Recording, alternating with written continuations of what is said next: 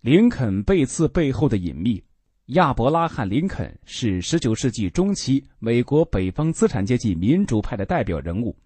1860年11月，他成功当选为美国第十六任总统。正是不满意这一结果，在其上台后的三个月中，先后有十一个南方州退出联邦，组成新美国政府。美国国内形势十分危急，北方政权岌岌可危，林肯面临着严峻的考验。一八六三年四月十二日，南北战争拉开帷幕。一八六四年元旦，林肯签署了联邦成立以来美国历史上最重要的文件《解放奴隶宣言》。此举赢得了全国人民与资产阶级左派的支持，战争局势迅速转向有利于北方的方向。一八六五年四月，美国内战终于北方的胜利而告终。林肯开始忙于战后的重建工作。一八六五年四月十四日晚，林肯邀请格兰特将军及夫人去福特剧院观看歌剧《我们美国的表兄弟》。就在演出中，有人悄悄走进了总统的包厢。不久，传出一声枪响，子弹击中了总统的后脑，总统倒下，就再也没有醒来。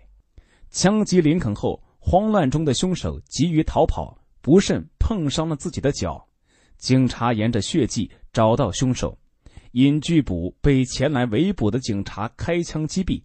凶手叫约翰·威尔克斯，是一名职业演员。人们不禁对他产生了好奇：他怎么能在有警卫的情况下溜进包厢？这个据说在内战爆发初期站在北方这边的人，为什么却突然支持南方政权，刺杀林肯呢？林肯被刺也有很多疑点引起了人们的关注。据说林肯在去剧院之前曾有预感，于是对作战部长点名要求埃克特陆军上校担任自己的警卫。作战部长说，埃克特上校当晚要执行别的任务，而改派他人。